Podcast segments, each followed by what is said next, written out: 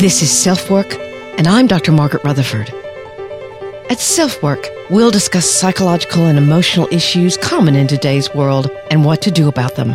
I'm Dr. Margaret, and Self Work is a podcast dedicated to you taking just a few minutes today for your own self work. Hello and welcome or welcome back to Self Work. I'm Dr. Margaret Rutherford, a clinical psychologist out of Fayetteville, Arkansas, and the team and I are on a little vacation until November the 13th when we'll bring you again an original self work podcast. But I went through the first 100 podcasts and picked either ones that were some of my own personal favorites or ones that are really very how to. And we'll actually bring you two of them a week always with the idea of reaching out to those of you who are already comfortable with psychological and emotional issues. Perhaps you're in therapy, to those of you who've just been diagnosed with something and you're looking for answers, or for those of you who wouldn't darken the door of a therapist's office, but you might just be curious enough to listen to a podcast like Self Work. So here's the rundown. The first will be Tina Turner takes a seat, and that's all about me, actually. I'm the Tina Turner although that's a little bit hard to believe. But it's all about handling aging gracefully. The next is how to learn from a mistake. And there's some very basic tips I give you there. Then another how to the day before Halloween. Three very practical exercises to increase your self esteem. If you've been listening to self work for a while, you know I'm all about what you can do about it. And so this gets very specific. On the anniversary of Perfectly Hidden Depression coming out, I pulled a podcast about answering your questions about Perfectly Hidden Depression, and they were great questions. I can't believe the book's been out a year. The next is the day of the election, and I decided to republish an episode called Kindness Matters. I'm remembering someone in this episode who was very kind to me during a particularly chaotic part of my life. The next is another how to how to become an emotional grown up. And many of you have told me that this particular episode really applied to you in your life.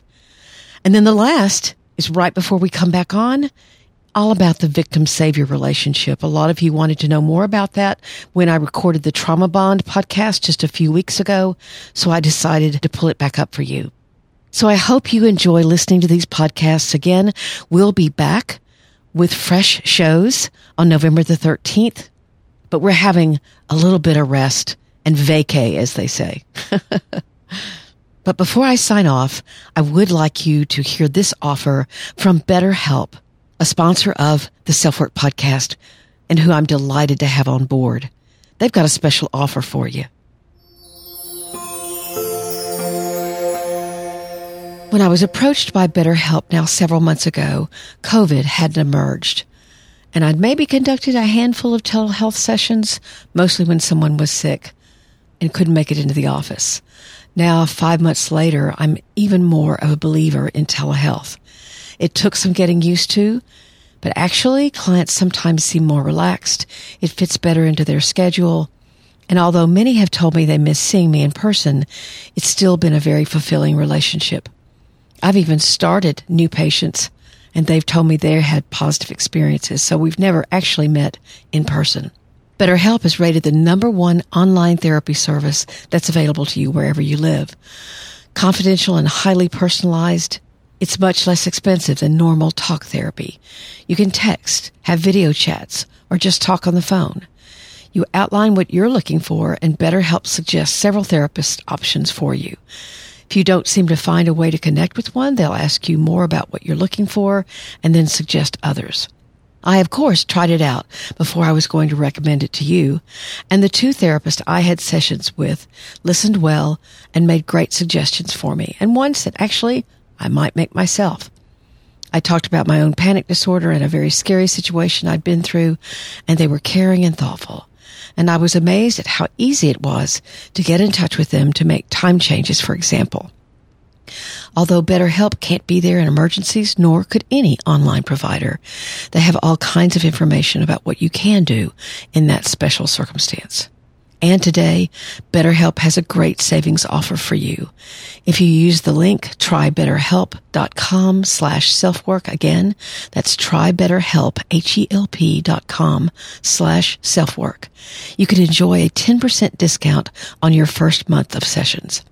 After five months of seeing how people relate to telehealth, I'd highly recommend it. If self-work has helped you, maybe BetterHelp can give you an even more personal experience with therapy.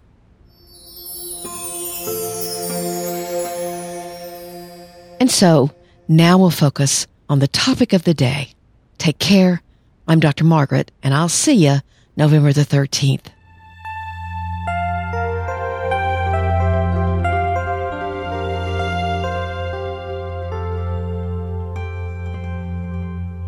We've got lots of information to cover today, as the topic I think is one that we all can relate to. So what are we talking about? We're talking about if you're as grown up as you think you are. And what I mean by that is how connected are you still to the strategies you used as a child to cope with your family situation or to even survive your family situation? Are you still using those same strategies you used when you were 8 or 11 or 13? Or is how you're coping with life more geared to the actual present, to actual reality. I'll explore more of what I mean. First, I'll come up with a definition of strategy, and then we'll work on how you recognize how you came up with the strategy you're using. Third, we're going to talk about what happens if you don't change strategies and how to know if you have or you haven't. A big clue there, just in case you want to know, is that Usually you have over or under reactions to things, and that's a real clue you haven't changed strategies. Number four is all about what I love to talk about, which is what can you do about it? So we'll talk about how you change that strategy in order for it to fit your present day situation. Then, as in all episodes, I'm going to read a listener email and respond to it. This one's on post traumatic stress disorder and the treatment for that she also wants to know about the importance of the relationship with her therapist. What do I mean when I say, are you really as grown up as you think you are? Some of us may have lucked out and gotten great parents who had lots of integrity. They knew how to love, discipline, and guide without being manipulative or cruel. But many of us did not get that kind of parent. Perhaps, in fact, we struggle as parents ourselves. So when you were a child in that family, you began figuring out what's really going on in this family and how can I manage? How can I survive? The problems themselves could be varied. Perhaps one or both of your parents were alcoholics. Perhaps they coddled you and spoiled you. They were helicopter parents. Maybe you were pushed to achieve. Maybe your, one of your parents disappeared or you were born into poverty. There could be lots and lots of different kinds of problems, but children come up with their own unique ways of handling it, their quote unquote strategies. When you think about it, coaches have strategies. They approach a game like, okay, how can I best win? How can I come out with the outcome that I'll feel better? You see strategies in sports. You see strategies in business. Moms and dads have their own strategies about how are we going to raise our children? It gives you a roadmap, something to follow, a strategy gives you a guide. So even children at a very young age begin to discover what works or doesn't work for them in their family. So let's take a second for you to remember yourself as a child, how it felt to be you. What did you try to do to feel loved, secure, or safe? What kind of role did you play? I had a patient one time, let's call her Diane, who had a very alcoholic father and her job was to make him laugh so he wouldn't be so mean. And guess who she was as an adult? She always used humor to hide the pain that she felt. And by the way, she was obese and diabetic. We talked a lot about how she was using this strategy in her present day life, and it wasn't working for her. Perhaps you had parents who withheld their approval, so you got a job at 11 years old or 12 years old trying to get that approval. Maybe you tried to stay invisible if you had alcoholic or drug abusing parents. Maybe if there was a lot of anger and fighting in your home, you got totally involved with football or student government or something so you wouldn't have to go home. There are lots of different kinds of strategies that kids come up with. They're not really conscious. You weren't conscious as a child of what you were doing. Oh, this is my strategy. You were just doing it because it worked, or at least you believed it worked. And then those strategies led you to have beliefs that you formed about yourself. Maybe it was, I'm not worth being loved, or I have to be the best. My job is to take care of others. You came up with a belief system based on how your parents responded to your strategy. You know, let's talk again about the kid who maybe gets a job at 11 or 12.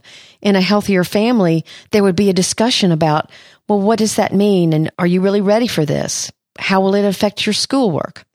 In a not so healthy family, one in which a child was trying to get approval, it may be that the parent derided the child for getting a job or didn't notice, but there was no discussion.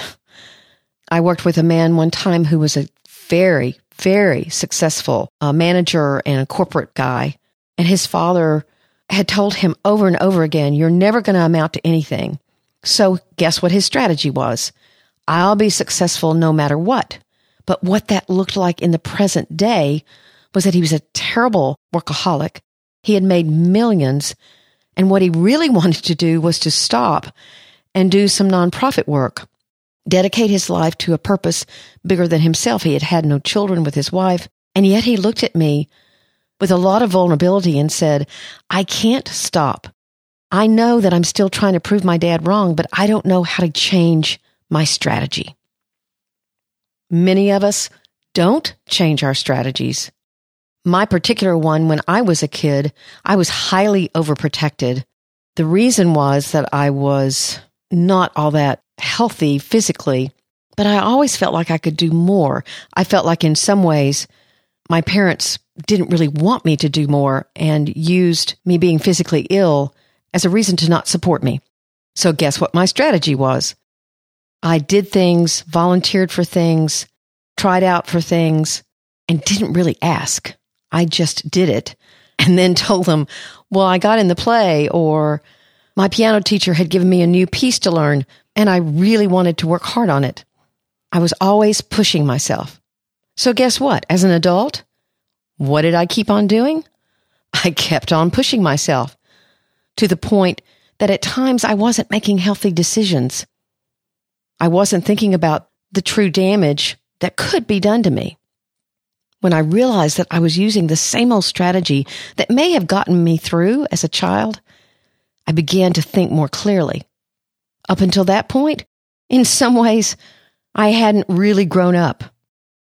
So take a minute and think about what was going on in your family, good or bad, that you came up with a strategy, you came up with a plan, you came up with a guide, again, not intentionally, to somehow survive, to do well, to succeed in that family.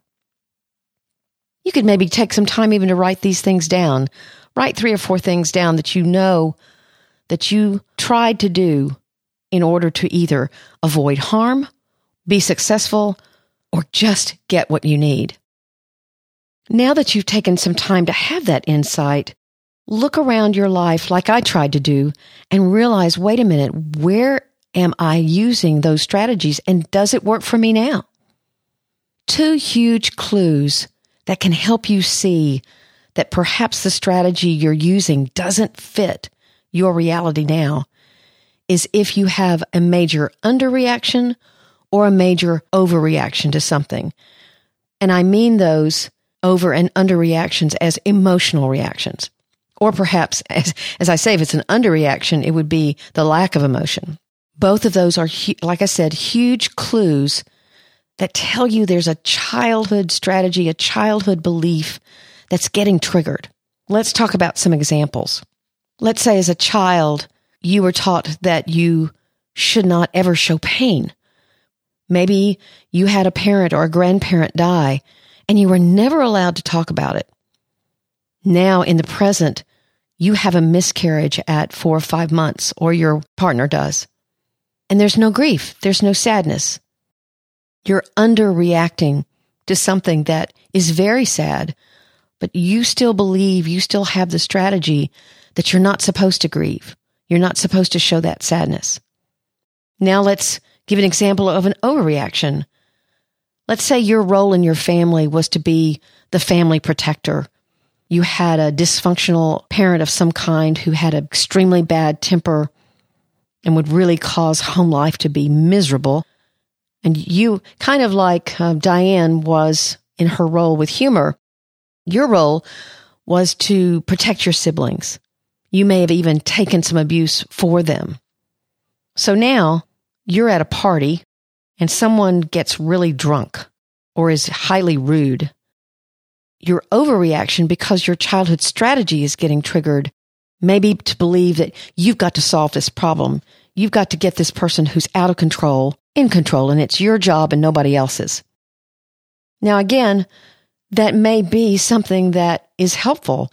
And yet if you're being triggered by your old role, you won't see other things that are going on in the present in your reality that add to the picture of what you should do. You'll be blind to those things because you will be motivated by the strategy that you've used all your life. Again, to make the point, you'll be grown up because you will see that your motivation will be connected in a very real way to what's really going on in the present. So now I'd like you to do a little bit of thinking, maybe some writing if you can, about what are those things that you have over and under reactions to that maybe your friends say, why do you get so mad about that? Or have you ever considered doing something about that rather than being so passive? The things that people who love you see that you're struggling with, you're either over or under reacting. It can be kind of neat to realize that you could do something about that if you really wanted to. Another woman that I worked with several years ago is coming to mind. Her basic childhood strategy was to stay invisible. She had a fairly violent home, and so she would go to her room whenever her father or her mother came home from work. Well, guess what? she married somebody that was fairly passive and she kept on being invisible in her world. She was a highly functioning person, but she turned down jobs that would put her in the limelight. She was always very giving with others, but she never wanted the spotlight. She never wanted the attention to be put on her. She was still being governed by a pattern of behavior that she had learned would help her survive as a child. We talked about this a lot. She came in smiling one day and said, Well, I've done something I never thought I'd do. And I said, What was that? She said, It was my birthday last week, and I put balloons on the mailbox just for me. I've always done it for my kids. I've always done it for my husband, but I never did it for me because I didn't want to call attention to the fact that it was my birthday.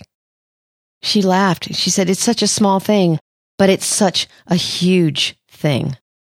That brings me to the fourth point about what you can do about it. Once you've identified these strategies, and of course, you can try to determine is the strategy still helpful? It may be that it could be. It's not necessarily a bad thing. But if it's keeping you stuck, keeping you paralyzed, keeping you underreacting or overreacting, to things in your environment, in your family, with your friends, at your work. You can begin to unhook and believe that you can live your life and be governed by a different strategy. You have to confront the one you're using and decide, you know, I just don't want to do this anymore. What happens then? This is definitely what comes from what you can do about it. You feel hopeful. Insight is a great thing. Insight helps us understand context, understand our history, make connections, see patterns. Insight is very valuable. And yet, from what I've learned for over 20 years and the wonderful patients I've seen, hope doesn't come from insight. Hope comes from changing your behavior. Or as we're putting it in this particular podcast, growing up. There's one thing I want to point out here. I'm a therapist. I believe in therapy. I'm a therapist actually because I got good therapy. But you don't always have to come into therapy to make these kinds of changes. You can sit down with an old friend or a sibling, perhaps, and you can ask them what they noticed about how you handled whatever pain was in your family. You can do the same for them if they want. But talk to somebody who knows you from the past, who says, Oh yeah, your family fought all the time. And, and what I saw was you trying to mediate between your parents, like you became an adult in your own family when you were only eight or nine years old. So again, trying to see if you're using that strategy now. When do you play? Or do you always stay in your adult problem solving, mediating pattern? You don't have to do that. You can put balloons on your mailbox, even when your strategy has been to stay invisible. So today we've been talking about strategies. Strategies you came up with unintentionally, unconsciously as a child, and might still be active in your present. To recognize those strategies, sometimes with the help of a therapist or a longtime friend, changing those strategies so that you're not an underreactor or an overreactor, but are truly present in the moment and are guided by who you are now, not who you were then. That's what I mean by feeling truly grown up. So now I'm going to read an email from a listener that I got, oh, maybe a month or so ago. Here we go. Okay, I can't get this off my mind, so I'm going to write you about it. I listened to your post on shame, and that's me. I have so much shame and have turned my emotions off for so long that I no longer know how to tap into them or feel them. I can count on one hand how many times in the last 10 years I've cried. The day my husband and I got married and the moment I saw my daughter after giving birth. I'm so frustrated with myself. I want to feel. I need to cry, but I can't. How in the world do I move beyond the mental block I have toward feeling? Here's my response. There are many factors that could be important here. If you're on antidepressants, they can mute emotional response. If not, then it could be a trust issue or a belief about vulnerability. The clue you give is shame. If you're shaming yourself, that is an emotion, but a paralyzing one. It can convince you you're not worthy of allowing yourself other emotions, especially happy or positive ones. There's a wonderful book, Healing the Shame That Binds You. You could try reading that. Or of course, finding a good therapist can help. If you have trauma, someone who can do EMDR is a good idea. EMDR is eye movement desensitization and reprocessing therapy. It's been shown to be excellent with trauma. So she writes back. I'm on antidepressants, but this was an issue even before I got on them, and I trust my therapist. She actually just went through EMDR training, I have an extensive history of childhood trauma and I have PTSD from trauma experienced as an adult. The feelings of shame and guilt are so prevalent in my everyday life. I have a successful job in marketing. I'm married and I have a beautiful two and a half year old little girl. I smile and fake it, but when I'm alone, the anxiety and fear consume me. The nightmares and flashbacks overwhelm me. So when I got back with her the second time, I said that obviously she needs to work on these nightmares and flashbacks. PTSD, post-traumatic stress disorder, can be a terrifically difficult disorder to have because it can interject itself so suddenly and explosively into your life. So if you have PTSD of any kind, whether it's about acute trauma, something that happened literally last month or a week ago, or you have chronic trauma, then seeking help is really, really important. I want to thank you for listening to this episode of Self Work. You can reach me lots of different ways. I do write a blog where I post weekly. It has the original name of drmargaretrutherford.com. You can email me and I'll answer your email. It is confidential, by the way. It's ask Dr. Margaret at drmargaretrutherford.com. Some of you have written in and told me you're enjoying the podcast. I really appreciate that so much. In fact, on that topic, I would love it and so appreciate it if you would leave a rating or write a review, especially in iTunes. That's really important. Plus, it gives me some feedback about what you like, or even in your review if you said something that you'd really like to see improved. I like that feedback as well. And of course, I really love to see that subscriptions are rising and hope you'll be one of my subscribers. Thanks so much. I'm Dr. Margaret Rutherford, and you've been listening to Self Work.